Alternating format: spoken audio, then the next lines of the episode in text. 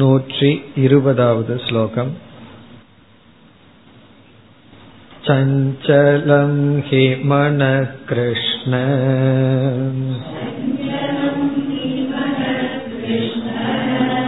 प्रमाते बलवदृढम्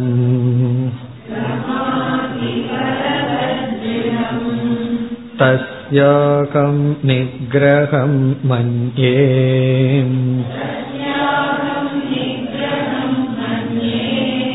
वायोरिव सुदुष्करम्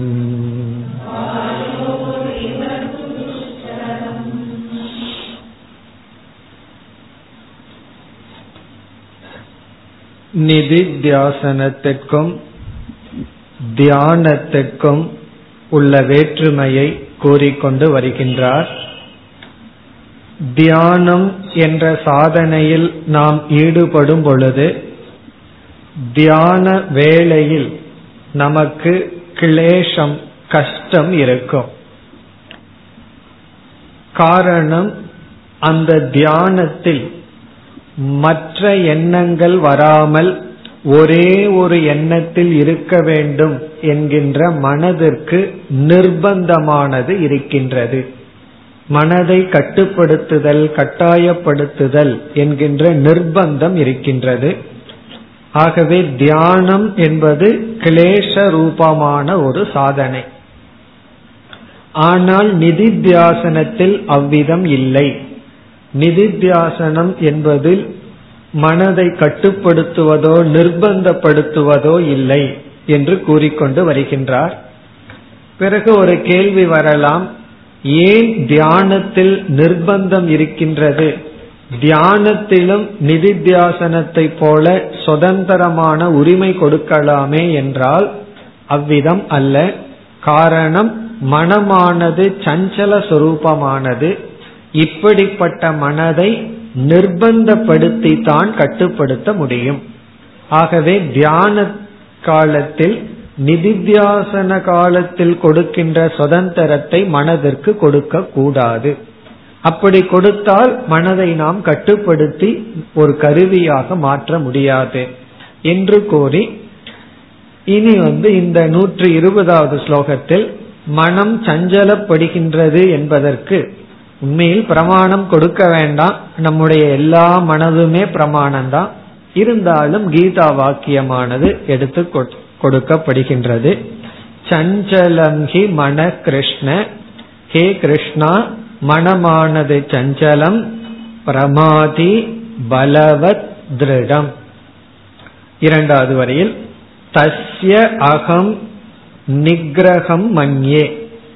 தஸ்ய அந்த மனதை நிகிரகம் அதை கட்டுப்படுத்துவது என்பது மன்யே. நான் இவ்விதம் உணர்கின்றேன். எப்படி? வாயோகோ இவ சுதுஷ்கரம். வாயுவை கட்டுப்படுத்துவது போல வாயுவை கையில பிடிக்கிறது போல இந்த மனதை நிகிரகணம் செய்தல் என்பது சுதுஷ்கரம் மிக மிக கடினம் என்று நான் உணர்கின்றேன். இப்ப இந்த ஸ்லோகமானது எதற்கு இங்கு கொடுக்கப்பட்டுள்ளது என்றால் மனமானது சஞ்சல சுரூபமானது. அப்படிப்பட்ட மனதை நிர்பந்தத்தின் மூலமாகத்தான் கட்டுப்படுத்த முடியும். அப்படிப்பட்ட மனதிற்கு சுதந்திரம் கொடுக்க கூடாது. அதை கட்டுப்படுத்த தியானம் என்பது உபாசனை என்பது சாதனை. ஆனால் நிதித்தியாசனம் வேறு. நிதித்தியாசனத்துல மனதை நாம் கட்டுப்படுத்துவதில்லை. மனதிற்குள் ஆத்ம விஷயமான சிந்தனையை வைத்திருக்க பார்க்கின்றோம். இப்ப தியானத்துல ஏற்கனவே மனம் கட்டுப்படுத்தப்பட்டு விட்டது. ஆகவே நிதித்தியாசனம்ங்கிறது துக்க ரூபமான சாதனை அல்ல. ஆனால் தியானம் அப்படி அல்ல. ஆகவே மனமானது கட்டுப்படுத்துவது கடினம் என்பதற்கு இந்த கொட்டேஷன் கொடுக்கப்பட்டுள்ளது. மீண்டும் வித்யாரண்யர் அடுத்த ஸ்லோகத்தில் மனதை கட்டுப்படுத்துவது கஷ்டம் என்ற விஷயத்தில் இனி ஒரு கொட்டேஷன் கொடுக்கின்றார். வசிஷ்டருடைய வாக்கியத்தை நமக்கு இங்கு கொடுக்கின்றார். ஆகவே நூற்றி இருபதாவது ஸ்லோகத்துல என்ன கருத்தோ அதே கருத்தை நிலைநாட்ட மீண்டும் ஒரு கொட்டேஷன் நூற்றி இருபத்தி ஒன்று अप्यब्धिपानान् महतः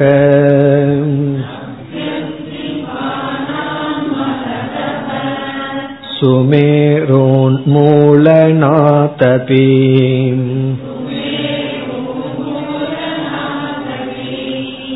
अपि वन्यशनात् साधो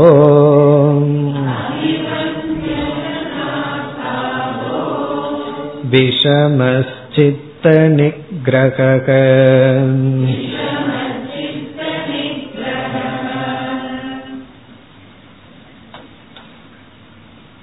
யோக வாசிஷ்டத்திலிருந்து ஸ்லோகத்தை இங்கு குறிப்பிடுகின்றார் இந்த ஸ்லோகமானது வசிஷ்டர் ராமபிரானை குறித்து பேசுகின்ற ஸ்லோகம். ராமரை பார்த்து வசிஷ்டர் இவ்விதம் சொல்கின்றார்.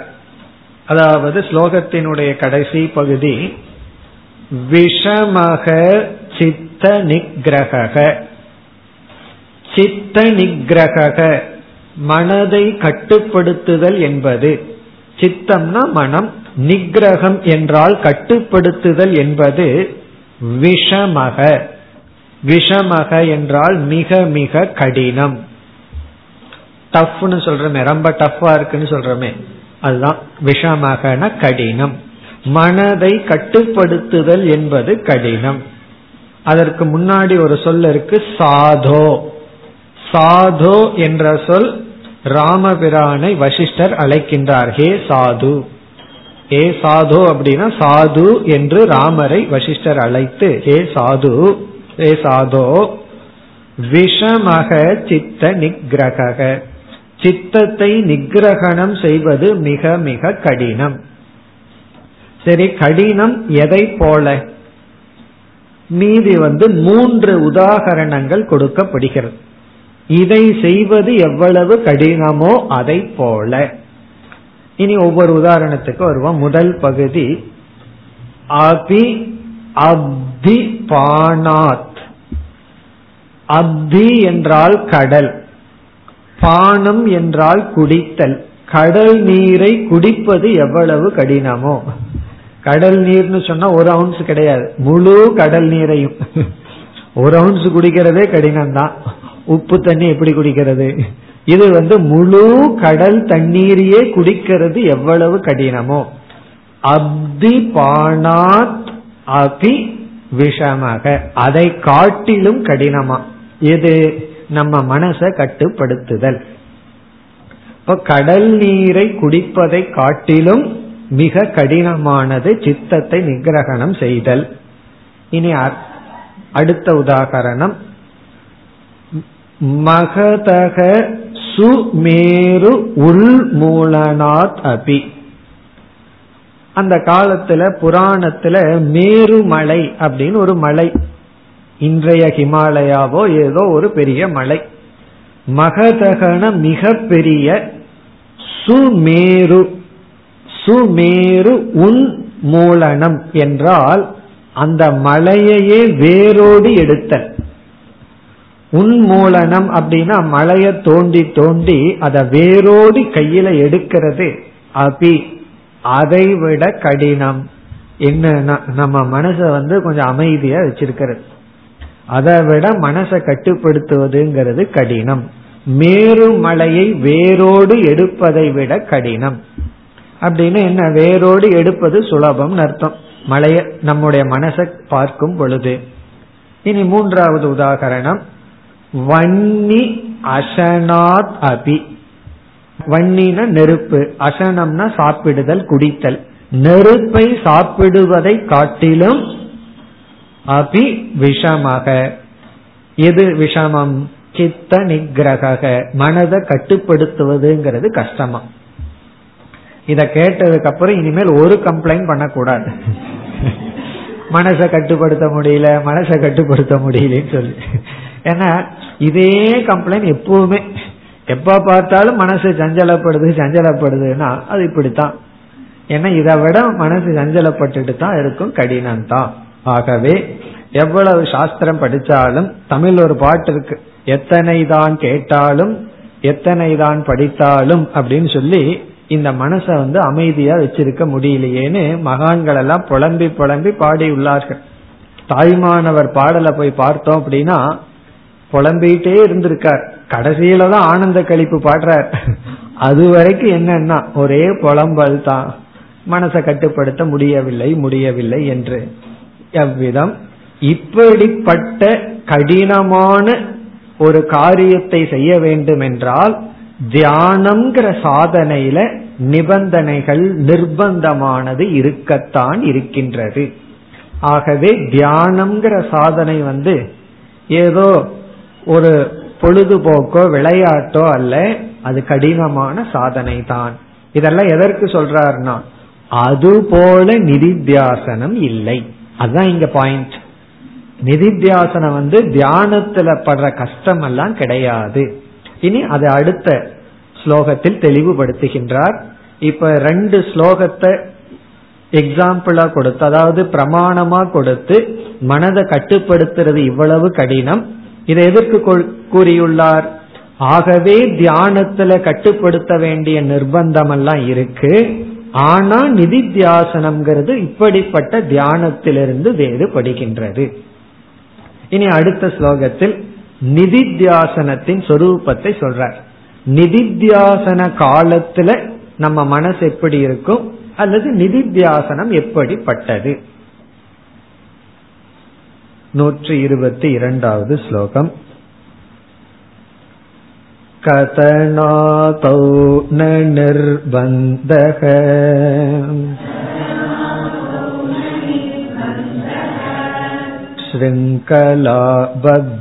शृङ्खलाबद्धदेहवत्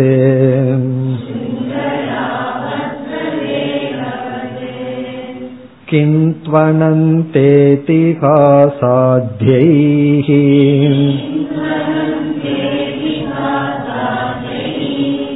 विनोदो नाड्यवद्धियः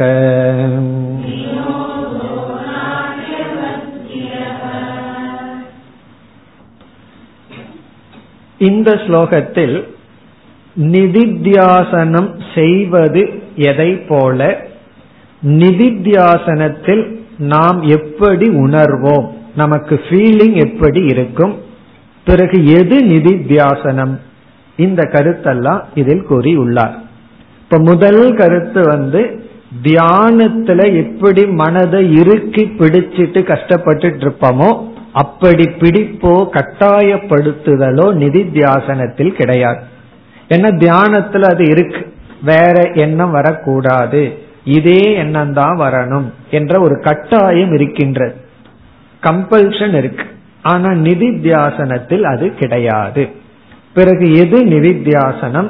நிதித்தியாசனத்துல நம்ம மனது எப்படி இருக்கும்? நாம எப்படி உணர்வோம்? அதை குறிப்பிடுகின்றார். இப்ப ஏற்கனவே சொல்லியுள்ளார் நிதித்தியாசனத்துக்கு லட்சணமாக தற்கதனம் என்று சொன்னார். அதாவது இந்த விஷயத்தை பரிமாறிக் கொள்ளுதல் இந்த விஷயத்தை மீண்டும் மீண்டும் கேட்டல் இது சம்பந்தமாகவே சிந்தித்துக் கொண்டிருத்தல் என்று சொன்னார். அந்யோன்ய ஒருவரை ஒருவர் பகிர்ந்து கொள்ளுதல். நம்ம தனிமேல் இருந்தா இதே சம்பந்தமான கருத்தை நினைத்து கொண்டிருத்தல். இப்ப இந்த நிதித்தியாசன காலத்துல நம்ம பார்த்தோமே ஆனால் நாம மனதை வந்து ஒரே ஒரு எண்ணத்துல வச்சிருக்கணும் அப்படின்னு நினைக்க மாட்டோம். ஆனா ஏக விஷயம். ஒரே ஒரு சப்ஜெக்ட் மேட்டர்ல இருக்குமே தவிர ஒரே ஒரு எண்ணத்துல இருக்காது. ஒரு எண்ணம் வேற ஒரு விஷயம் வேற. இப்ப வந்து சகசரநாமத்தை படிச்சோம் அப்படின்னா விஷயம் ஒண்ணு ஆனா ஆயிரம் விதத்துல அந்த விஷயத்தை சிந்திக்கிறோம். ஆனா ஜபத்துல வந்து விஷயமும் ஒண்ணு எண்ணமும் ஒண்ணு. ஓம் நம சிவாயன்னா ஓம் நம சிவாயா தான் சொல்லணும். திடீர்னு சிவாய நமகன்னு மாத்தக்கூடாது. காரணம் என்ன? ரெண்டு ஒரே அர்த்தமா இருந்தாலும் ஒரே எண்ணம். அங்க முக்கியத்துவம். இப்ப நிதித்தியாசனம் நம்ம ஒருவர் செய்கிறோம் அப்படின்னா பிரம்ம சம்பந்தமான எண்ணம் இருந்தா போதும். அதுல நமக்கு எந்த உபனிஷத்து வாக்கியத்தை வேணாலும் எடுத்துக்கொண்டு சிந்திக்கலாம். பிறகு வந்து ஜெகத்தினுடைய நித்தியாத்துவத்தை பார்க்கலாம். எப்படி பார்க்கலாம்? நமக்கு வந்த சில அனுபவங்களை எடுத்துக்கொண்டு எந்த அனுபவங்கள் நமக்கு வந்து சத்தியத்துவத்தை கொடுத்து துயரப்படுத்துதோ அந்த அனுபவத்தையே நம்ம நினைத்து அந்த அனுபவத்தை மனதில் கொண்டு வந்து இந்த ஞானத்தோட அந்த அனுபவத்தை பார்த்து அனுபவத்திலிருந்து துயரப்படாமல் இருத்த இப்ப வந்து ஒருவர் நமக்கு புண்படுற மாதிரி வார்த்தையை சொல்லிட்டார். நம்ம நிதித்தியாசனத்துல என்ன செய்யலாம்? அந்த வார்த்தையை கொண்டு வர்றோம். கொண்டு வந்து இந்த வார்த்தை எந்த விதத்தில் என்னை புண்படுத்தவில்லை. அவர்கள் அனாத்மாவை குறித்து தான் பேசியுள்ளார்கள். என்னை குறித்து பேசவில்லை. நான் வந்து ஆத்மஸ்வரூபம் என்று நம்ம நிதித்தியாசனம் பண்ற பிறகு நமக்கு வந்து திடீர்னு வைராகியத்துல குறைவு வர வர உடனே நச்சிகேதனுடைய கதையை நினைச்சு பார்க்கிறது. கடோபனிஷத்தில் இருக்கிற கதையை நம்ம நினைச்சு பார்க்கிறது அப்ப கதையை நினைச்சு பார்க்கும் பொழுது அந்த கதையில வந்து வைராகியத்தினுடைய முமுட்சுத்துவத்தினுடைய மகத்துவத்தை எல்லாம் நம்ம பார்க்கிறோம். அல்லது வந்து இல்லறத்தில் இருப்பவர்களா இருந்தா திடீர்னு பிருகதாரண்யத்துக்கு போயிடலாம் மைத்ரேகி யாக்கிய வல்கியருடைய சம்வாதத்தை எடுத்துட்டு நம்ம மைத்ரேகி ஆகவோ யாக்கிய வல்கியராகவோ நினைச்சு கார்த்திகா இனியா நினைச்சிடக்கூடாது. அது வேற கேஸ் அப்படி நினைச்சு இதெல்லாம் என்னன்னா இதெல்லாம் உபனிஷத்துல சில கதைகள் எல்லாம் இருக்கு. இப்ப இந்த கதைகளை நினைச்சு அதிலிருந்து நமக்கு வைராகியம் விவேகம் முமுட்சுத்துவத்தை வளர்த்தி கொள்வதோ அல்லது இந்த ஞானத்தில் நிஷ்டை அடைகின்றதெல்லாம் செய்யலாம். ஆகவே இந்த ஸ்லோகத்துல வித்யாரண்யர் என்ன சொல்றார்? நம்ம வந்து வேதாந்தத்தில் இருக்கிற வெறும் தத்துவமசி அகம் பிரம்மாஸ்மிங்கிற வாக்கியத்தை மட்டும் எடுத்து நிதித்தியாசனம் பண்றதில்லை. வேதாந்தத்திலேயே எத்தனையோ கதைகள் எல்லாம் வந்துள்ளது. அதை வந்து இந்த ஸ்லோகத்தில் இதிகாசம்ங்கிற சொல்லல குறிப்பிடுகின்றார். இதிகாசம்னா உபனிஷத்துக்குள் இருக்கின்ற கதைகள். பிறகு மற்றவர்களுடைய வாழ்க்கை. இதிகாசம்னா ஹிஸ்டரின்னு ஒரு அர்த்தம். அதாவது ஞானிகளினுடைய வாழ்க்கை. அதனாலதான் நமக்கு வந்து திருவிளையாடல் புராணம்னு சொல்லி பிறகு நாயன்மார்கள் ஆழ்வார்கள் புராணம் கதைகள் எல்லாம் சொல்லி வச்சார்கள். அந்த கதைகளை எல்லாம் நம்ம படிக்கும் பொழுது நம்மை அறியாமல் நம்ம வந்து ஒரே தாத்பரியமான வேதாந்த விஷயத்துல இருப்போம். ஆகவே அந்த கதைகளை படிக்கும் பொழுது ஒரு பிலிம் பார்க்கிற மாதிரி இருக்கு. ஒரு கதை படிக்கிறது சினிமா பார்க்கிற மாதிரி. ஆகவே இந்த வேதாந்தத்துல நம்ம நிதித்தியாசனம் செய்யும் பொழுது நாம விதவிதமான கதைகளை எல்லாம் மனதுல பாவனை பண்ணி விதவிதமான சூழ்நிலைகளை எல்லாம் மனசுல நினைச்சு அதுலேயே நம்ம கான்டெம்ப்ளேட் பண்றது அப்படிங்கிறது இவர் இங்க சொல்றார். ஒரு நாடகத்தை பார்ப்பது போல. அந்த காலம் இந்த காலத்துல எழுதுறதா இருந்தா டிவி பாக்கிறது போல. சீரியல் பார்க்கறது போல அப்படின்னு எக்ஸாம்பிள் சொல்லணும். இப்ப சீரியல் பாக்குறதுல உங்களுக்கு எவ்வளவு சந்தோஷம் இருக்கு மக்களுக்கு? அதே போல யாருக்காவது சீரியல்ல போர் அடிக்குதுன்னு சொல்கிறார்களா? அப்படி சொல்வதில்லை. போர் அடிக்குதுன்னு சொல்லிட்டு பார்த்துட்டு இருக்கார்கள் சீரியல் போகவே மாட்டேங்குதுன்னு சொல்லுவார்கள். ஆனா பார்க்க கூடாதல்ல பார்ப்பார்கள். ஆகவே எப்படின்னா ஒரு பொழுதுபோக்கு ஒரு கழிப்பை போல. தியானம் பண்ணிட்டு வந்தா முடிச்சிட்டு வந்தா அப்பா தியானத்தை முடிச்சிட்டோம் டைம் ஆயிடுதுன்னு சந்தோஷப்படுவோம். நிதித்தியாசனம் முடிச்சிட்டு வந்தோம் அப்படின்னா அதிகமா ரிலாக்ஸ் ஆகுமே தவிர ஒரு பேர்டனா இருக்கா? இப்ப ஒரு மணி நேரம் தியானமோ அல்லது ஒரு வேலை பூஜையோ பண்ணிட்டு முடிச்சிட்டு வந்தா கொஞ்ச நேரம் ரிலாக்ஸ்டா உட்காரலான்னு உட்காருவோம். காரணம் என்ன? ஒரு பெரிய சாதனைய பண்ணிட்டு வந்திருக்கோம். ஆனா நிதித்தியாசனம் பண்ணிட்டு வந்து ரிலாக்ஸ்டா உட்காரலான்னு சொல்லக்கூடாது. காரணம் என்ன? நிதித்தியாசனம் பண்றதே நான் வந்து ரிலாக்ஸ்டு சொரூபம் அப்படிங்கிற ஆகவே நிதித்தியாசனம்ங்கிறது தியானத்தை போல பூஜையை போல அல்லது வேறு ஒரு தவத்தை போல கடினமான காரியம் அல்ல இது ஒரு வினோதமான நாடகத்தை பார்ப்பது போல இந்த உபனிஷத்தில் உள்ள அல்லது ஸ்மிருதிகளில் உள்ள வேதாந்த சம்பந்தமான கதைகளும் அல்லது சூழ்நிலைகளை எல்லாம் மனதில் நினைச்சு தியானிக்கின்ற ஒரு மகிழ்ச்சிகரமான சாதனை என்று நிதித்தியாசனத்திற்கு ஒரு அழகான லட்சணம் கொடுக்கிறார். அதனால நான் நிதித்தியாசனம் பண்ணி டயர்ட் ஆயிட்டேன்னு சொல்லக்கூடாது. நிதித்தியாசனம்ங்கிறது என்ன? சம்சாரத்திலிருந்து டயர்டான நாம ரிலாக்ஸ் ஆகிறது தான் நிதித்தியாசனம். ஆகவே நிதித்தியாசனம்ங்கிறது தியானத்தை போல அல்ல. நம்ம டோட்டலா ரிலாக்ஸ் பண்றது தான் நிதித்தியாசனம். அந்த நிதித்தியாசனத்தினுடைய தன்மையை வர்ணிக்கின்றார் இப்பொழுது ஸ்லோகத்திற்குள் சென்றால் கதநாதௌ கதனம் முதலிய இங்க கதனம்னா தத் கதனம் தத் பிரதிபோதனம் ஏகபரத்துவம் என்று சொல்லப்பட்ட நிதித்தியாசனத்தில் கதனம் முதலிய நிதித்தியாசனத்தில் ந நிர்பந்தக. நிர்பந்தம் கிடையாது. இது தமிழ் நிர்பந்தமே தான் அதாவது ஆக்ரகம் கட்டுப்படுத்துதல் பிடிச்சு வைக்கிறது அப்படிங்கிறது கிடையாது. எதை? மனதை. இங்க வந்து மனசக நிர்பந்தக. மனதினுடைய நிர்பந்தம் கிடையாது. எதை நிர்பந்தப்படுத்துதல் கிடையாதுன்னா மனதை. மனதை போட்டு பிழிஞ்சு கஷ்டப்படுத்துறது கிடையாது. இப்ப கதநாதம்னா டில் என்று பொருள். நிதித்தியாசனத்திற்கு சொல்லப்பட்ட லட்சணத்துல பார்க்கும் பொழுது அங்கு வந்து கட்டுப்படுத்துதல் பிடிச்சு வைக்கிறங்கிறது கிடையாது. அதுக்கு ஒரு எக்ஸாம்பிள் சொல்றார். வெதிரேக திருஷ்டாந்தம். எதை போல் அல்ல? ஸ்ருங்கலா பத்த தேகவது. ஸ்ருங்கலா என்றால் செயின் செயின் சொன்னா கழுத்துல போடுற செயின் அல்ல. கையில வாழ்ற விலங்கு. விலங்கு. பத்த தேகவத் இந்த தேகத்தை வந்து ஒரு செயின்ல கட்டி வைத்திருந்தால் எப்படி இருக்கும்? தேகத்துக்கு சுதந்திரம் இல்லாம இருக்கு. இப்ப கைய வந்து செயின்ல கட்டிட்டாங்க அப்படின்னா விலங்குல விலங்கு போட்டப்பட்ட எப்படி இருக்கும்னா நமக்கு வந்து சுதந்திரம் இல்லாம வந்து துடிச்சிட்டு இருப்போம். அப்படி உடல் பூரா தேகம்னா வெறும் வெறும் கைய மட்டும் சொல்ல உடல் பூரா வந்து விலங்கால பிடிக்கப்பட்டிருந்தா எப்படி நம்முடைய சுதந்திரம் தடைப்படுமோ? பார்க்கலாம். நம்ம எல்லாம் சில டிவியில இதெல்லாம் பார்க்கலாம். அந்த காலத்து அரசர்கள் வந்து ஒருத்தனை சிறைப்படுத்தி வரும்போது கையில காலில் எல்லாம் செயினை போட்டு இழுத்துட்டு வருவார்கள். அப்ப அவனுடைய சுதந்திரம் முழுமையாக தடைப்பட்டிருக்கும். அது போல அல்ல. ஸ்ருங்கலா பத்த தேகவத் ந நிர்பந்தக. அதாவது விலங்கால் பிடிக்கப்பட்ட தேகத்தை கட்டுப்படுத்தப்பட்ட தேகத்தை போல் இங்கு நிதித்தியாசனத்தில் கட்டுப்பாடு நிர்பந்தம் என்பது கிடையாது.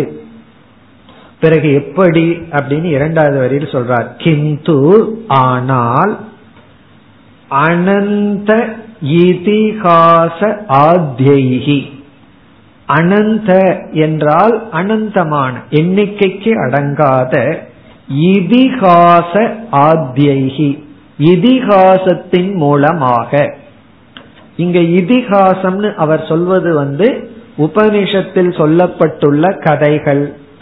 பிறகு வந்து நாம வேதாந்தத்திற்கு உதவி செய்கின்ற மகான்களினுடைய வாழ்க்கைகள் அல்லது சம்பவங்கள்.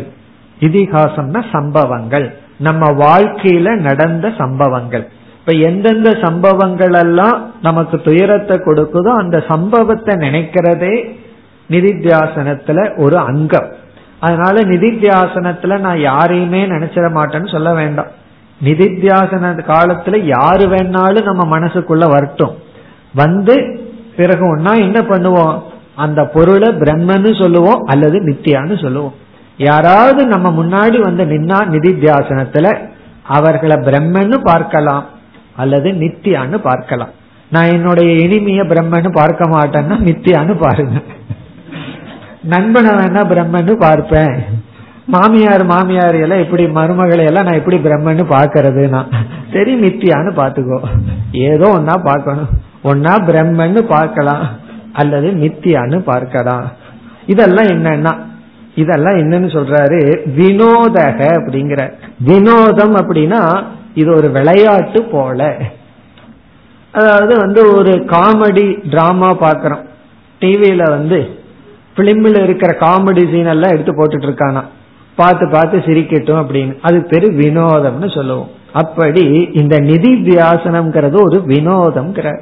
ஒரு விளையாட்டு ஒரு காமெடி சீன் பாக்குற மாதிரி. உண்மையிலேயே வித்யாரண்யர் அதை சொல்ல போறார். இந்த அத்தியாயத்தை எப்படி முடிக்க போறாருன்னா கடைசி ஒரு ஏழு எட்டு ஸ்லோகங்கள் வந்து அகோ சாஸ்திரம் அகோ குருன்னு சொல்லி அவருடைய சம்சார காலத்துல எப்படி இருந்தோம் இப்ப எப்படி இருக்கிறோம்னு நினைச்சு பார்த்தா அந்த சம்சாரியா இருக்கிறது ரொம்ப வினோதமா இருந்தது ஆச்சரியமா இருந்தது அப்படின்னு சொல்லி தன்னுடைய திருப்தி தீபத்தை முடிப்பார். அதத்தான் இங்க சொல்றார் வினோதம். இந்த நிதித்தியாசனம்ங்கிறது ஒரு வினோதமான ஒரு விளையாட்டு. அதாவது ஒரு ஜாலியா விளையாடுறது போல. அதாவது எக்ஸசைஸ் பண்றதுக்கும் விளையாட்டுக்கும் ஒரு வித்தியாசம் இருக்கு. எக்ஸசைஸ் பண்றதுல ஒரு பெயின் இருக்கு. கஷ்டப்பட்டு பண்ணணும். சில ஆசனங்கள் எல்லாம் பண்ணும்போது கஷ்டமா இருக்கும். ஆனா கிரவுண்ட்ல போய் விளையாடும் போது என்ன ஆகும் பெயின் கிடையாது மகிழ்ச்சி தான் இருக்கும். ஆனா ரெண்டுலயும் என்ன ஆகுது உடம்புல எக்ஸசைஸ் ஆகுது. அதனாலதான் ஒரு இடத்துல வந்து இந்த கை கால்கள் விளங்காத குழந்தைகளுக்கு எக்ஸசைஸ் சொல்லி கொடுத்து கொண்டு இருந்தார்கள் நான் இருக்கிறது பக்கத்துல இடத்துலயே. அந்த குழந்தைகள் இடத்துல போய் கை கால் அசை பண்ண அப்படின்னா அது ரொம்ப அழுகும். அதனால அவங்க ஒரு மெத்தட் அடிக்கடி யூஸ் பண்ணுவாங்க. ஏதாவது ஒரு சினிமா பாட்டை போட்டுறது. ஆட சொல்றது குழந்தைகளுக்கு உடனே அந்த அந்த பாட்டுக்கு அந்த குழந்தைங்க ஆடும் ஒரு ஃபார்ம் ஆஃப் எக்ஸசைஸ் நடந்தாச்சு. அந்த குழந்தைகளை போய் கம்பல் பண்ணி இந்த கைய அசை அது பண்ணு இது பண்ணு அப்படின்னு சொன்னா அது அழுகுது. ஆனா பாட்டை போட்டு ஆடு அப்படின்னா அது ஏதோ தகுந்த விதத்துல ஆடுது. அது எப்படின்னா அந்த எக்ஸசைஸ் வந்து ஒரு வினோதம். ஆனா அதே இது ஒரு ட்ரில் மாதிரி பண்ணணும் அப்படின்னா அது அழுகுது. அதே போல தியானம்ங்கிறது எக்ஸசைஸ் நிதித்தியாசனம்ங்கிறது பிழை. அது ஒரு விளையாட்டு. அதத்தான் இங்க சொல்றார் வினோதம். இது இது வந்து ஒரு நிதித்தியாசனம்ங்கிறது ஒரு வினோதம். எதை போல நாட்டியவத் தியக நாட்டியவத் நடனம் ஆடுவதை போல நடனத்தை பார்ப்பதை போல ரெண்டும் நடனத்தை பார்க்கிறது போல நடனம் ஆடுவது போல. நடனம் ஆடுவதுங்கிறது என்ன? டான்ஸ் ஆடுறதுங்கிறது என்ன? ஒரு வினோதம். சில பேர்த்துக்கு சந்தோஷம் வந்தா என்ன பண்ணுவார்கள்? ஏதாவது ஆடுவார்கள். அப்படி நடனம் வந்து சந்தோஷம் வந்தா எப்படி ஆடுகின்றார்களோ அதுபோல யாருக்கு? கடைசி சொல் தியக நம்முடைய மனதிற்கு புத்திக்கு. இப்ப நம்முடைய புத்திக்கு வந்து நிதித்தியாசனம்ங்கிறது ஒரு விளையாட்டு ஒரு வினோதம்.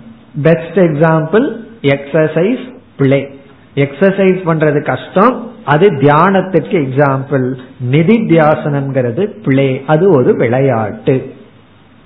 ஏன் இந்த விளையாட்டுனா இதிகாசம் எல்லாம் நிதித்தியாசனத்துல இருக்கு. ஆகவே நிதித்தியாசனத்துல நம்ம எதை வேணாலும் நினைக்கலாம். ஆனா நினைச்சதற்கு பிறகு கன்க்ளூஷன் என்னவா இருக்கணும்? ஒன்னா சத்தியம் அல்லது மித்தியா? எதையாவது நினைச்சோம் அப்படின்னா இது சத்தியம் அப்படின்னு நினைக்கணும்.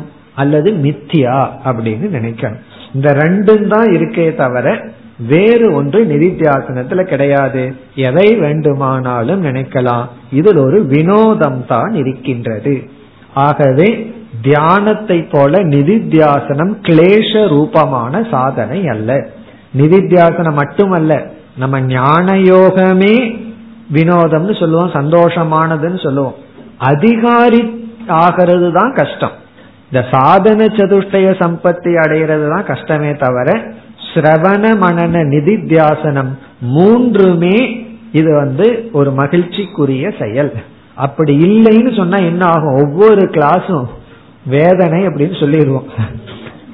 சிரவணம்ங்கிறது வந்து வேதனை கிடையாது. ஆரம்பத்தில் அப்படி இருக்கும். உட்கார்ந்து பழகி இருக்க மாட்டோம் கேட்டு பழகி இருக்க மாட்டோம் கொஞ்சம் கஷ்டமா இருக்கும். ஆனா இதை ருசிக்க ஆரம்பிச்சிட்டோம்னா ஒவ்வொரு வகுப்பும் ஒவ்வொரு ஃபீஸ்ட் சாப்பிடுற மாதிரி ஃபீல் பண்ணணும். ஆனா யாரையாவது நீங்க கெஸ்ட்ல கெஸ்ட்னு வீட்ல இருந்து கூட்டு வந்திருந்தீங்க. அவங்களுக்கு தெரியும் அது எதுன்னு சொல்லி. புதுசா சில பேர் நீ வீட்டுல போர் அடிக்குது அங்க வந்து போர் அடிக்கலான்னு சொன்னா அப்ப அவங்களுக்கு இருக்கிற வேதனை வந்து நமக்கு தெரியாது. அது அவங்களுக்கு தான் தெரியும். ஆனா வந்து சாத்ராகா ஸ்டூடெண்ட்ஸுக்கு எப்படின்னா இது வந்து ஒரு கழிப்பு. அதான் ஆனந்த கழிப்புன்னு சொல்றது. இது ஒரு விதமான கழிப்பு மகிழ்ச்சிக்குரிய செயல். இது வந்து சிரவணத்துக்கே பொருந்தும். சிரவணம் மனநம் நிதித்தியாசனம். சாப்பிடுவது போல. கஷ்டப்பட்டு சாப்பிடுறோம் அப்படின்னா சாப்பாடு சரியில்லைன்னு அர்த்தம். கஷ்டப்பட்டு கிளாஸ் கேட்கறதுனா கிளாஸ் சரியில்லைன்னு அர்த்தம். ஆனா வந்து அப்படி அல்ல. அப்படி நம்ம ஃபீல் பண்ண கூடாது இது வந்து நாட்டியத்தை போல வினோதத்தை போல. உடனே பூர்வபக்ஷி வந்துடுறான். இப்படி சொன்ன உடனே நீ பாட்டுக்கு நிதித்தியாசனம் வினோதம்னு சொன்னா ஏற்கனவே வினோதத்துல போய் தான் என்னுடைய மனசெல்லாம் சஞ்சலப்பட்டு இருக்கு எப்படி நீங்கும்? இது வந்து மனதை பாழ்படுத்துவது போலவே என்ற சந்தேகம் வரும் பொழுது கிடையாது என்ற பதிலை சொல்கின்றார் அடுத்த ஸ்லோகத்தில். இப்ப அடுத்த ஸ்லோகத்துல வந்து இந்த வினோதம்னு சொல்லப்பட்ட நிதித்தியாசனம் வந்து எந்த விதத்திலும் நமக்கு ஞானத்துக்கோ ஞான நிஷ்டைக்கோ தடை இல்லை. என்று தெளிவுபடுத்துகின்றார் அடுத்த ஸ்லோகம் चितेवात्मा जगन्मिथ्या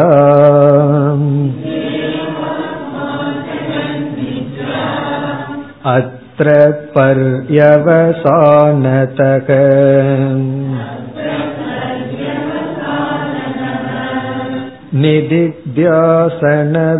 निदिध्यासनविक्षेपक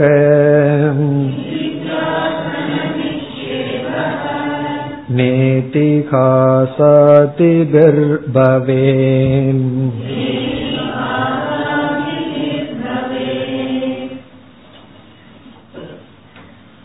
இங்கு என்ன சந்தேகம் என்றால் இப்ப நம்ம ஒரு பூர்வ பக்ஷிக்கு வருவோம் பூர்வபக்ஷி என்ன நினைக்கின்றான் நிதித்தியாசனத்தில் வெறும் அகம் பிரம்ம அகம் பிரம்ம என்று மட்டும்தான் இருக்க வேண்டும்.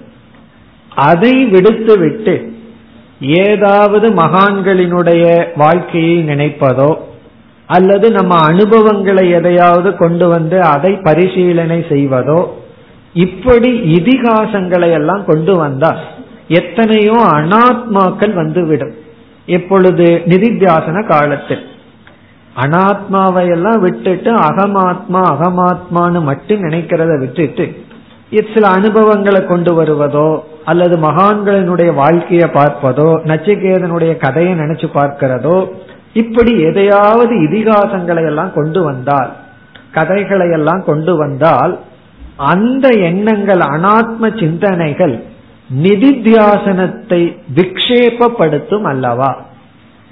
நிதித்தியாசனத்திலிருந்து நம்ம எடுத்து விடும் அல்லவா? இதுதான் சந்தேகம். அதாவது அகம் பிரம்மங்கிறத தவிர வேறு அனாத்மாக்களை எல்லாம் கொண்டு வந்து கதைகளை எல்லாம் கொண்டு வந்து உபனிஷத்துல வந்து கருத்தை பார்க்கணுமே தவிர அர்த்தவாதமான கதைகளை எல்லாம் நம்ம கொண்டு வந்துட்டு அதை நாம் நினைத்து கொண்டிருந்தால் அது வந்து நிதித்தியாசனத்துக்கு விக்ஷேபமாகி விடும் அல்லவா? என்றால் இங்கு மிக அழகா பதில் சொல்றார் நிதித்தியாசனத்துல நீ எதை கொண்டு வந்தாலும் அந்த நீ கொண்டு வர்ற கருத்தினுடைய இறுதி முடிவு இந்த இரண்டாகத்தான் இருக்கும்னு சொல்ற நம்ம எதை நினைச்சாலும் கடைசியில இப்படித்தான் நீ முடிப்பாய். எப்படி அந்த எந்த இரண்டு முதல் பகுதியில் சிதேவ ஆத்மா நீ எதை நினைச்சாலும் கடைசியா நிதித்தியாசனத்துல கன்க்ளூஷன் எப்படி இருக்கும்னா ஃபர்ஸ்ட் பாயிண்ட் ஆத்மா சித் ஏவ. ஆத்மா சைத்தன்யம் தான் என்ற முடிவுக்கு தான் நீ வருவ. ஆத்மா சித் ஏவ. அப்படின்னு என்ன அர்த்தம்? நீ நிதித்தியாசனத்துல மரணத்தை பற்றி உன்னுடைய உடலை பற்றி எல்லாம் தியானம் பண்ணாலும் கடைசியில என்ன முடிவுக்கு வருவாய்? இந்த சரீரம் நான் அல்ல.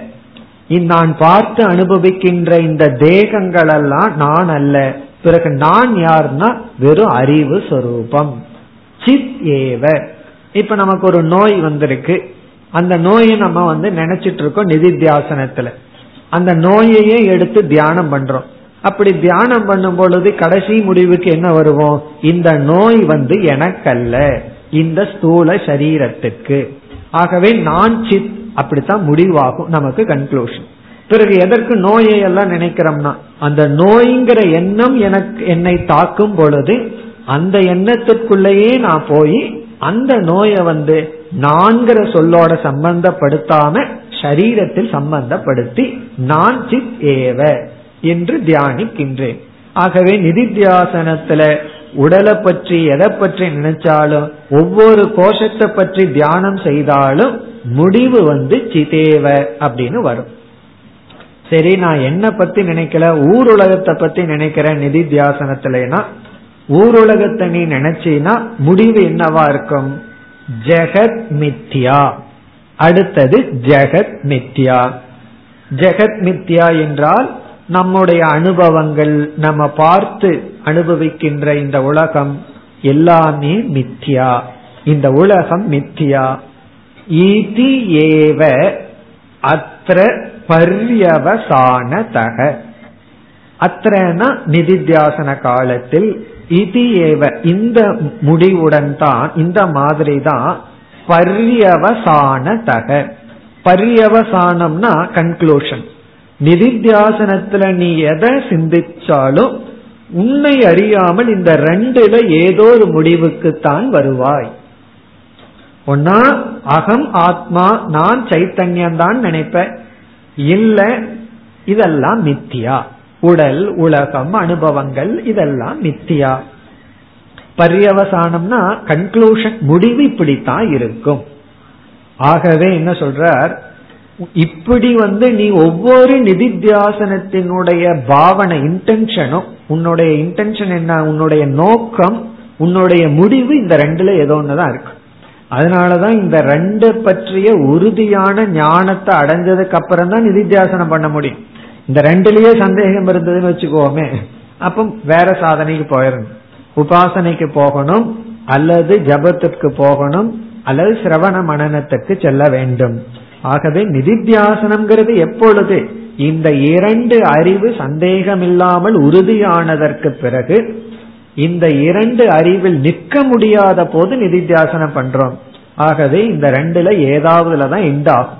ஆகவே நம்ம எந்த டாபிக் வேணாலும் நிதித்தியாசனத்துல எடுத்துக் கொள்ளலாம். எதை பற்றி வேண்டுமானாலும் சிந்திக்கலாம். வேதாந்தம் படிச்சுட்டு இதுக்குள்ள போக போக எதை பார்த்தாலும் வேதாந்தத்தோட தான் நம்ம மைண்ட் கனெக்ட் ஆகும். எனித்திங் நம்ம அதனால வந்து இது அனாத்மா அப்படிங்கறதே ஒண்ணு கிடையாது. இது வந்து தேவையில்லாத விஷயம் இது தேவையானதுன்னு ஒண்ணு கிடையாது. எங்கு எதை எதை பேசினாலும் எதை பார்த்தாலும் நம்ம எரியாமல் வந்து நமக்கு இந்த ரெண்டுல ஏதோ ஒண்ணுல போய் விடும் ஒன்னா பிரம்ம சத்தியம் அல்லது வந்து அகம் சிதாத்மா அல்லது ஜெகத் மித்தியா இப்படித்தான் முடிவு வருமே தவிர வேற இதுல முடியாது. சத்தியத்துவத்துல முடிஞ்சதுன்னா நீ சொல்ற மாதிரி விக்ஷேபம் வந்துடும் இந்த உலகம் சத்தியம்ங்கிற எண்ணத்துல நம்ம நிதித்தியாசனம் பண்ணணும் அப்படின்னா அது பேரு நிதித்தியாசனம் அல்ல. அதை செய்தோம்னா விக்ஷேபம் வரும். ஆனா இப்படி நீ எதை நினைத்தாலும் முடிவு வருவதனால் இரண்டாவது வரையில சொல்றார் நிதித்தியாசன விக்ஷேபக ந. நிதித்தியாசனசிய விக்ஷேபக ந பவதி. நிதித்தியாசனத்துக்கு விக்ஷேபமானது வராது. காரணம் என்ன? நிதித்தியாசனத்தினுடைய முடிவு இப்படி இருக்கிறதுனால நிதித்தியாசனத்துல விக்ஷேபம் வராது. எதிலிருந்து? இதிகாச இதிகாசாதி பிகி இதிகாசங்களின் மூலமாக. விக்ஷேபக ந பவதி ந பவேத். விக்ஷேபம் வராது. எதன் மூலமாக? இதிகாசாதி பிகி இதிகாசங்களின் மூலமாக. இங்க இதிகாசம்னா கதைகள். உபனிஷத்துல சொல்லப்பட்ட கதைகள். ஆதி பதத்துல நம்ம எதை வேண்டுமானாலும் நிதித்தியாசனத்தில் கொண்டு வரலாம். அது வந்து ஒரு புராணத்துல ஒரு கதை இருக்கு. ஒருவர் வந்து எப்பொழுதுமே மிருகங்களோடைய எருமை மாடெல்லாம் மேய்ச்சிட்டு இருந்தாராம். அவர் வந்து தியானம் பண்ணிட்டு இருக்கும் பொழுது அவருக்கு எந்த தியானம் பண்ண உடனே எருமை தான் வந்து முன்னாடி நின்றுட்டு இருந்துதான் ஏன்னா எருமையே மேய்ச்சிட்டு இருந்தா அப்புறம் தியானத்துல என்ன வந்து நிற்கும் ஒரு சுவாமி சொன்னார் அவர் சர்வீஸ் பண்ணிட்டு இருக்கிறவர் கட்டட வேலையை அவர் கொடுத்திருந்தாங்களாம். கண்ணை மூடுனா செங்கல் தான் மனசுல வந்து நிக்குது அப்படின்னு சொல்லிட்டு இருந்தார். காரணம் என்ன? அவர் எப்பொழுது மார்னிங் டு ஈவினிங் என்ன வேலைன்னா அந்த பில் ஆசிரமத்தினுடைய பில்டிங்க பார்த்திருக்கிற வேலை. ஈவினிங் கண்ணை மூடுன்னு என்ன வரும்? செங்கல் தான் வரும். அதே போல இவருக்கு வந்து எருமை தான் வந்துச்சான் உடனே குரு என்ன பண்ணாராம்? அந்த எருமை தான் பிரம்மன் உபதேசம் பண்ணாராம். அந்த எருமையே நீ வந்து பிரம்மன்னு தியானம் செய். நீ அந்த எருமைய வந்து நீக்க நினைச்சீன்னா அது வந்து உபாசனை. அங்க போராட்டம் இருக்கும். நீ அதை நீக்க நினைக்காத. அதையே நீ பிரம்மனாக தியானம் செய் அப்படின்னு சொல்லி தியானம் பண்ணாராம். தியானம் பண்ணி என்ன ஆச்சு அது அனாத்மா அப்படிங்கிற எண்ணம் எல்லாம் போய் அதுவே பிரம்மஸ்வரூபம்னு சொல்லி அதுவும் என்னிடத்திலிருந்து வேறில்லை அப்படின்னு புரிஞ்சாராம். இதுதான் நிதித்தியாசனம். இப்ப தியானத்துல வந்து நீக்குதல் நெகேஷன் ஒரு போராட்டம்.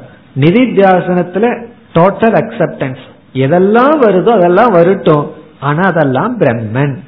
எதுவுமே அது அல்ல. அது அது அது அல்ல. அதெல்லாம் என்னன்னா எல்லாமே பிரம்மன். யாரையாவது நினைக்க கூடாதுன்னு நினைச்சிட்டு தியானத்துல உட்கார்ந்தோம்னா யாரு வருவா? அவங்கதான் வருவாங்க. அப்ப என்ன பண்ணணும்னா அவங்களையே பிரம்மன் ஆக்கிடணும் அவங்கள போய் நினைக்க கூடாதுன்னு கூடாதுன்னு சொல்ல சொல்ல கரெக்டா அவங்க தான் வந்து முன்னாடி முன்னாடி நிற்பார்கள். அதனாலதான் பார்த்தோம்னா சகுனியினுடைய மனதுல ரொம்ப நேரம் இருக்கிறவர் யாருன்னா கிருஷ்ணர் தானா? காரணம் என்ன அப்படின்னா சகுனிக்கு தெரியும் நம்ம போல ஒரு ஆள் அங்க இருக்கிறவர் கிருஷ்ணர் தான். நமக்கு ஈக்குவலா திட்டம் போடுற ஆள் கிருஷ்ணர் தான் சொல்லி. அப்படி யார ஆகாதுன்னு நினைக்கிறோமோ அவங்க தான் வந்து நிற்பார்கள். அப்ப என்ன பண்ணணும்னா தியானத்துல கஷ்டம். ஏன்னா அவங்கள கஷ்டப்பட்டு மனசுல இருந்து தள்ளணும். நிதித்தியாசனத்துல என்ன பண்றோம்? அவங்களையும் வெல்கம் வாங்கன்னு சொல்லி ஆனா நீ நீயா இருக்காத நீ பிரம்மனா எனக்குள்ள இருந்து. அல்லது மித்தியாவா இரு. நீ வந்து வித்யாவா எனக்குள்ள இரு அல்லது பிரம்மனா இரு முடிவு அதுதான். ஆகவே எதையுமே நம்ம ரிஜெக்ட் பண்றதில்லை எதோடும் போராடுவதில்லை. நிதித்தியாசனம்ங்கிறது போராடாம இருக்கிறது தான் நிதித்தியாசனம். ஃபைட் பண்ணாம இருக்கிறது தான் நிதித்தியாசனம். ஃபைட் பண்ண கூடாதுன்னா டோட்டல் அக்செப்டன்ஸ் வர்றதெல்லாம் வரட்டும். அப்ப நிதித்தியாசனத்துல என்ன பண்றோம்? மனசு ஹண்ட்ரட் பர்சன்ட் ஃப்ரீடம் கொடுத்து எதையெல்லாம் நினைக்கணுமோ இஷ்டத்துக்கு நினைச்சுக்கோ. ஆனா இந்த அறிவு என்ன சொல்லுது? நீ நினைக்கிறது ரெண்டே வஸ்து தான் ஒன்னு சத்தியம் இனி ஒன்னு மித்யா. ஒன்னா நீ மித்யாவும் நினைச்சிட்டு இருக்க. அல்லது சத்தியமான பிரம்மத்தை பற்றி நினைக்கின்றாய். இப்படி நிதித்தியாசனம் முடிவதனால் இதிகாசங்களினால் விக்ஷேபம் நிதித்தியாசனத்திற்கு கிடையாது. என்று இங்க வந்து நிதித்தியாசகனுக்கு யா என்ன பண்ணியிருக்கார் வித்யாரண்யர் ஃபுல் ஃப்ரீடம் கொடுத்திருக்கார் உடனே பூர்வபக்ஷி வந்து வேறொரு கருத்துக்கு வருகின்றான் அடுத்த ஸ்லோகத்தில் ஒரு பூர்வபக்ஷி வருகின்றான் அதற்கு பதில் இதெல்லாம் நிதித்தியாசன சம்பந்தமான விசாரம் அடுத்த ஸ்லோகத்திற்கு செல்வோம் कृषि वाणिज्यसेवातौ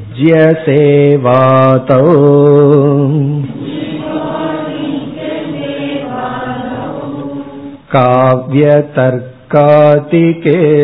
च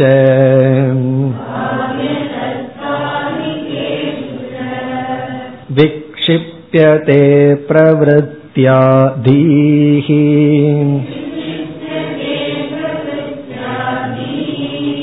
तैस्तत्त्वस्मृत्य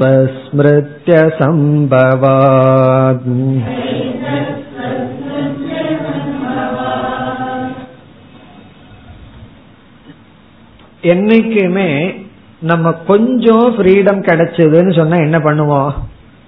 கொஞ்சம் ஓவரா எடுத்துருவோம். கொஞ்சம் விட்டோம்னா அதிகமா வர்றேன்னு சொல்லி சொல்றது போல நம்முடைய சுவாவம் கொஞ்சம் ஃப்ரீடம் மனதுக்கு கொடுத்தோம்னா மைண்ட் வந்து ஹண்ட்ரட் பர்சன்ட் ஃப்ரீடம் எடுத்துக்கும். கொஞ்சம் இடம் கொடுத்தா அதிகமா பிடிக்கிறேன்னு நம்ம சொல்றது போல. இங்க பூர்வபக்ஷி என்ன சொல்றான்? நீ என்ன செய்துள்ளாய்? நிதித்தியாசன காலத்தில் மனதுக்கு வந்து எதை வேண்டுமானாலும் சிந்திக்கலான்னு ஃப்ரீடம் கொடுத்திருக்கேன். உடனே இவன் சொல்றான் அப்படி என்றால் இவன் சிரவண மனநத்தை முடிச்சவுடன் இவனுக்கு தான் என்ன பண்ணினாலும் ஒன்னு விக்ஷேபம் இல்லையே இவன் போய் கிருஷி பண்ணட்டும். கிருஷி பண்ணட்டும்னா விவசாய தொழில் பண்ணட்டும். இல்ல சிரவண மனநத்தை முடிச்ச உடனே ஒரு பிசினஸ் ஆரம்பிக்கட்டும். வாணிஜ்யம். ஏதாவது ஒரு பெரிய பிசினஸ் ஆரம்பிக்கட்டும் அல்லது ஏதாவதுல போய் ஒரு சேவை பண்ணட்டும் அல்லது என்ன பண்ணட்டும் காவிய சாஸ்திரம் எல்லாம் படிக்கட்டும் காவியம் எல்லாம் படிக்கட்டும் அல்லது வந்து தர்க்க சாஸ்திரம் இப்படி எல்லாம் இவன் பண்ண ஆரம்பிக்கலாமே. காரணம் என்ன இவனுக்கு தான் எந்த விதமான விக்ஷேபமும் இல்லையே. ஆகவே சிரவண மனநத்தை முடிச்ச உடனே காவியம் படிக்கிறதோ அல்லது வந்து தர்க்க சாஸ்திரம் படிக்கட்டும் அல்லது வந்து போய் தொழில் பண்ணட்டும் பிசினஸ் ஏதாவது ஆரம்பிக்கட்டுமே அப்படின்னா இங்க வித்யாரண்யர் வந்து அதை ஏற்றுக்கொள்ளவில்லை. அப்படியெல்லாம் நீ வந்து பண்ண ஆரம்பிச்ச அப்படின்னா உனக்கு வந்து ஹண்ட்ரட் பர்சன்ட் விக்ஷேபம் வந்து விடும் அப்படின்னு சொல்ற. அதாவது சாஸ்திரம் படிச்ச உடனே உனக்கு நிவிருத்தி தேவையே தவிர பிரவருத்திக்கு நீ ஓவரா போயிடக்கூடாது.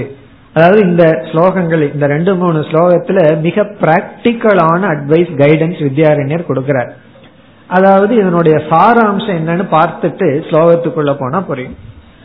இங்க நிதித்தியாசனத்துல தியானத்தை போல நிர்பந்தம் இல்ல. ஓரளவுக்கு சித்தத்துக்கு ஃப்ரீடம் கொடுக்கறோம்னு சொன்ன உடனே பூர்வபக்ஷி என்ன எடுத்துக்கிறான் ஹண்ட்ரட் பர்சன்ட் ஃப்ரீடம் கொடுத்துடலாம். என்ன வேணாலும் பண்ணலாம் அப்படின்னு பூர்வபக்ஷி சொல்றான். அப்படின்னு என்ன?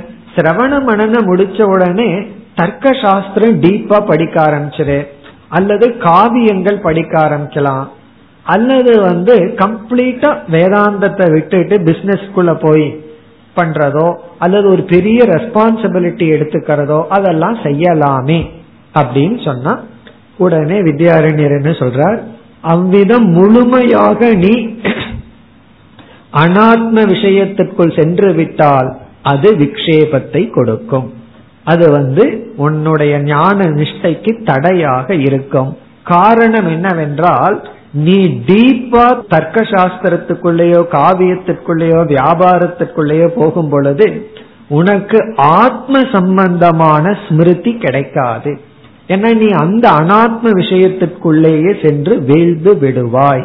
ஆகவே நீ வந்து சுதந்திரத்தை ஹண்ட்ரட் பர்சன்ட் எடுத்துக்கொள்ள கூடாது எதை வேண்டுமானாலும் செய்யலாம்ங்கிறது கிடையாது.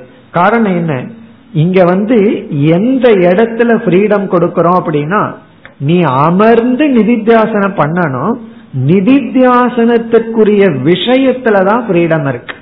நீ எதை வேண்டுமானாலும் நினைச்சு ஆனா முடிவு எப்படி இருக்கணும்? ஒன்னா சத்தியம் மித்தியான்னு வந்துடணும் அதை விட்டுட்டு நீ முழுமையாக தர்க்க சாஸ்திரம் படிக்கிறது வியாக்கரண சாஸ்திரம் படிக்கிறது காவியம் படிக்கிறது அல்லது வந்து விவசாயம் பண்றதோ அல்லது தொழில் பண்றதுன்னு டீப்பா இறங்கிட்டீங்கன்னா அந்த பொறுப்புகளை எல்லாம் மனசுல நினைத்து கொண்டு உன்னால தத்துவத்தை ஸ்மரணம் செய்ய முடியாது. ஆகவே நீ நினைக்கிறது போல முழுமையாக பிரவருத்திக்குள் சென்று விடக் கூடாது அதாவது பூர்வபட்சி என்ன சொல்றான் அப்படின்னா நான் முழுமையா பிரவருத்திக்குள்ள போறேனேனா வேண்டாம் அப்படின்னு சொல்ற.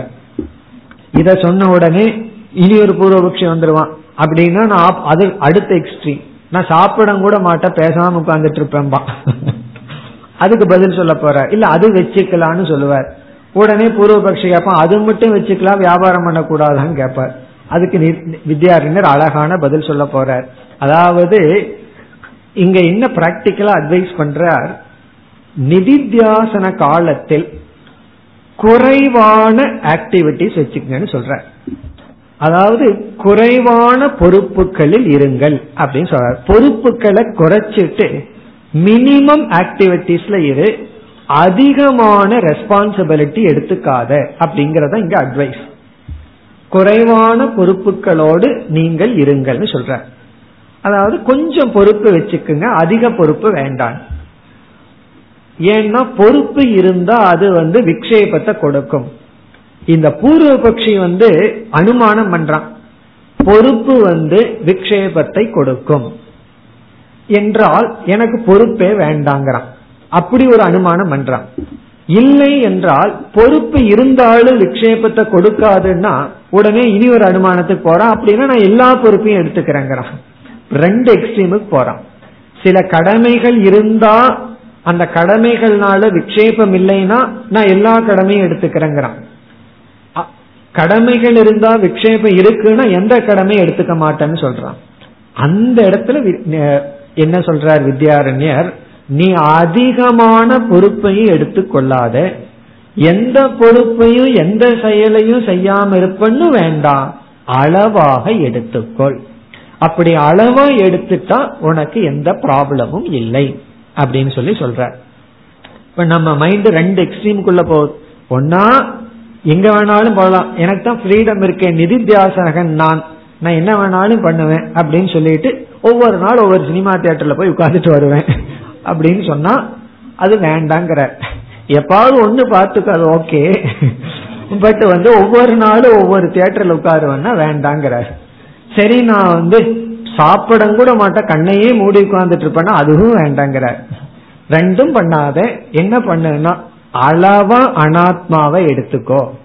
எவ்வளவு அனாத்மாவை எடுத்துட்டா நீ மூழ்க மாட்டையோ அவ்வளவு அனாத்மாவை திருஷ்டாந்தத்துக்கு எடுத்துக்கன்னு சொல்ற அனாத்மா நமக்கு திருஷ்டாந்தத்துக்கு வேணும். மித்தியான்னு சொல்றதுக்கு அனாத்மா வேணுமே. பிறகு எதை மித்தியான்னு சொல்றது? வெறும் பிரம்மத்தை மட்டும் பிடிச்சிருந்தோம்னா மித்தியான்னு சொல்றதுக்கு ஒண்ணு இல்லை. ஆகவே மித்தியான்னு சொல்றதுக்கு சில அனுபவங்கள் அனாத்மா வேணும். அதை அளவா வச்சுக்கோ. இதுதான் இப்ப பார்க்க போற டிஸ்கஷனுடைய சாரம். இப்பொழுது ஸ்லோகத்திற்குள் சென்றால் கிருஷி வாணிஜ்ய சேவாதவ் கிருஷி அப்படின்னா அக்ரிகல்ச்சர் விவசாயம் பண்றது. வாணிஜ்யம் பிசினஸ் ஏதாவது வியாபாரம் செய்தல். சேவாதவ் சில பேர் வந்து வியாபாரமும் செய்ய மாட்டாங்க அல்லது விவசாயமும் செய்ய மாட்டார்கள். ஒரு ரெஸ்பான்சிபிலிட்டி எடுத்துக்கிறது. சேவா. ஆசிரமத்துல போய் ஆசிரமத்தினுடைய பொறுப்பை எடுத்துக்கிறது. முன்ன என்ன பண்ணியிருந்தார்? இவரோட பிசினஸ் ரெஸ்பான்சிபிலிட்டி பார்த்துட்டு இருந்தார் இவர் பிசினஸ் கணக்கு எழுதிட்டு இருந்தவர் இப்ப ஆசிரம கணக்கு எழுத போயிருக்காரு. அவ்வளவுதான். வித்தியாசம் என்னன்னா ஆசிரம கணக்கு பிசினஸ் கணக்கோட கொஞ்சம் அதிகமா இருக்கும் அவ்வளவுதான். ஏன்னா பிசினஸ்னா இவர் ஒரு டிரான்சாக்சன் இவர் ஒரு குடும்பத்தினுடைய கணக்கு. ஆசிரமத்துல பெரிய கணக்கு அவ்வளவுதான். அப்ப வித்தியாசம் ஒன்றும் கிடையாது. சேவையும் கூட சித்த சுத்திக்கு தான் தேவையே தவிர நிதித்தியாசன காலத்துல அதையும் விட வேண்டும். இப்ப சேவை அப்படின்னா ஒரு ஆசிரமத்துல போய் சேவை செய்தல். ஏதாவது ஒரு பொறுப்பை எடுத்து கொள்ளுதல். உண்மையிலேயே பார்த்தோம்னா சில ஆசிரமங்கள்ல பொறுப்புக்கு ரகல வரும் எனக்கு இந்த பொறுப்பு வேணும் கிச்சன் பொறுப்பு எனக்கு வேணும் அப்பதானே போய் நல்லா எப்ப வேணாலும் உள்ள போய் சாப்பிட்டுக்கலாம். இதெல்லாம் அங்க ரகலை இருக்கும். அங்க இருக்கிறவர்கள் சிலர் வந்து கிச்சன் பொறுப்பு எனக்கு கிடைக்கலன்னு கோவிச்சுக்குவார்கள். எனக்கு வந்து சாதாரண பொறுப்பு தான் கிடைச்சிருக்குன்னு. உண்மையிலேயே அந்த பொறுப்புல இருந்து விடணுங்கிறாரு யாரு? வித்யாரண்யர். அதெல்லாம் கிடைச்சதுன்னு சொன்னா அது விக்ஷேபம்னு சொல்றார் இப்படி வந்து பொறுப்புகளை எடுத்து கொள்ளுதல் அல்லது இவர் கொஞ்சம் ரொம்ப சாத்விகமான பர்சன் வச்சுக்கோமே. ராஜசமான பர்சனா இருந்தா இந்த மாதிரி பொறுப்பு எடுத்துக்குவார். இவருக்கு வந்து பொறுப்புல எல்லாம் இன்ட்ரெஸ்ட்ல எப்பொழுதுமே திங்கிங்ல இருக்கிற ஆள். இவர் என்ன செய்யலாம்? காவிய தற்காதி கேஷு. இவர் காவிய சாஸ்திரம் உடனே சான்ஸ்கிரிட் வேற படிச்சாச்சா? அந்த சான்ஸ்கிரிட்டை என்ஜாய் வேற பண்ணணும். உடனே என்ன ஆச்சுன்னா மகாகவி காளிதாசனுடைய கிரந்தங்கள் எல்லாம் வாங்க ஆரம்பிச்சிடுறது.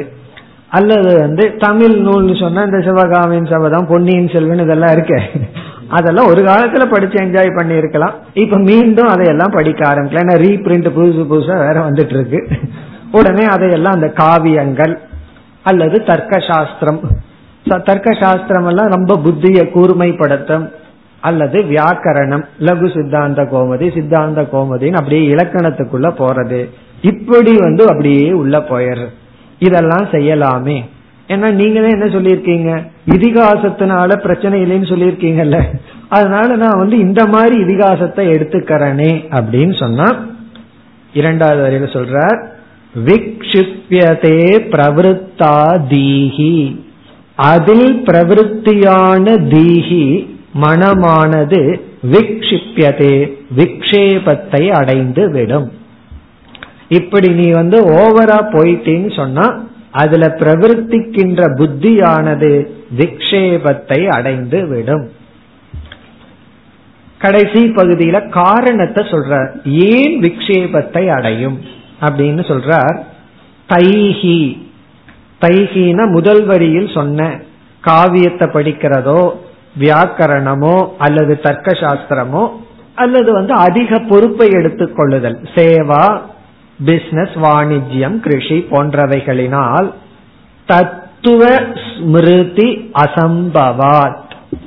தத்துவ ஸ்மிருதி தத்துவத்தை ஸ்மிருதி மீண்டும் மீண்டும் நினைத்தல் என்கின்றது அசம்பவாத் நடைபெறாது. அதாவது கொஞ்சம் எடுத்துக்கணும்னு அர்த்தம். சில பேர் வந்து ஏதாவது ஸ்வீட் ஏதாவது பண்ணிட்டு இருக்கும்போது டேஸ்ட் பாக்குறேன்னு மூணு லட்டு சாப்பிடுவார்கள் டேஸ்ட் பாக்குறது என்ன அர்த்தம்? சக்கரை போதுமா வேண்டாமான்னா? அது கொஞ்சம் பார்க்கணும். அதுக்கே மூணு லட்டு சாப்பிட்டா. அப்படி டேஸ்ட் தானே பார்த்த அதுக்கு பதில். அதே போல நீ கொஞ்சம் விவகாரம் எடுத்துக்கன்னா இவர் ஓவரா போயிட்டா என்ன ஆகுனா ஸ்மிருதி அசம்பவாத்.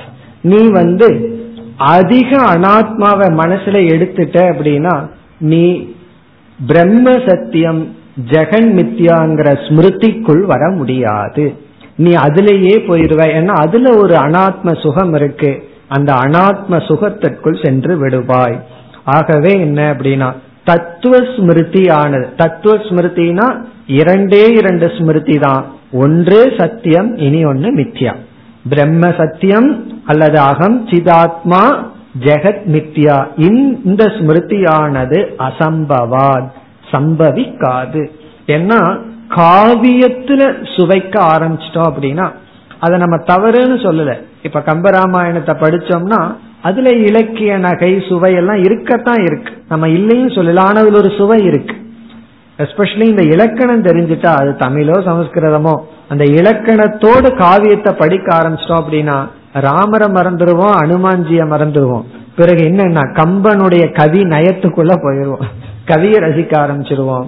அப்ப என்ன ஆகும்னா நம்ம எரியாமல் அங்க வந்து ராமர் வாழ்ந்த அல்லது ஹனுமானி அவரிடம் இருக்கின்ற பக்தியோ ஞானமோ அதுல தாற்பயம் போய் அந்த கவித்துவத்தை நம்ம ரசிக்க ஆரம்பிச்சிருவோம். அப்ப என்ன ஆகும்னா அது அனாத்ம விஷயமான சுவையாகி சுமிருதி அசம்பவா தத்துவத்தை மறந்து விடுவோம். அப்படித்தான் பல ராமாயணம் ஆகட்டும் மகாபாரதம் கதையெல்லாம் சொல்பவர்கள் வந்து அந்த தத்துவத்தை விட்டு விடுவார்கள். பல சமயங்களில் அந்த காவியத்தை தான் அந்த கவித்துவத்தை தான் ரசித்துக் கொண்டு இருப்பார்கள் வர்ற ஆடியன்ஸுக்கு அது சரி. ஆனால் இங்க நிதித்தியாசகர்கள் வந்து சென்று விடக்கூடாது. இனி அடுத்த ஸ்லோகத்துல பூர்வபக்ஷம் வந்துருவான். அப்படின்னா நான் சாப்பிடவே மாட்டேன். ஒண்ணுமே பண்ண மாட்டேன்னு சொன்னா அதுவும் செய்யக்கூடாது. அப்படின்னு அட்வைஸ் பண்ண போகின்றார். அடுத்த வகுப்பில் தொடர்போம் ॐ पूर्णमधपूर्णमिधं पूर्णात्पूर्णमुदच्छते पूर्णस्य पूर्णमादाय पूर्णमेवावशिष्यते ॐ शान्ति शान्ति शान्तिः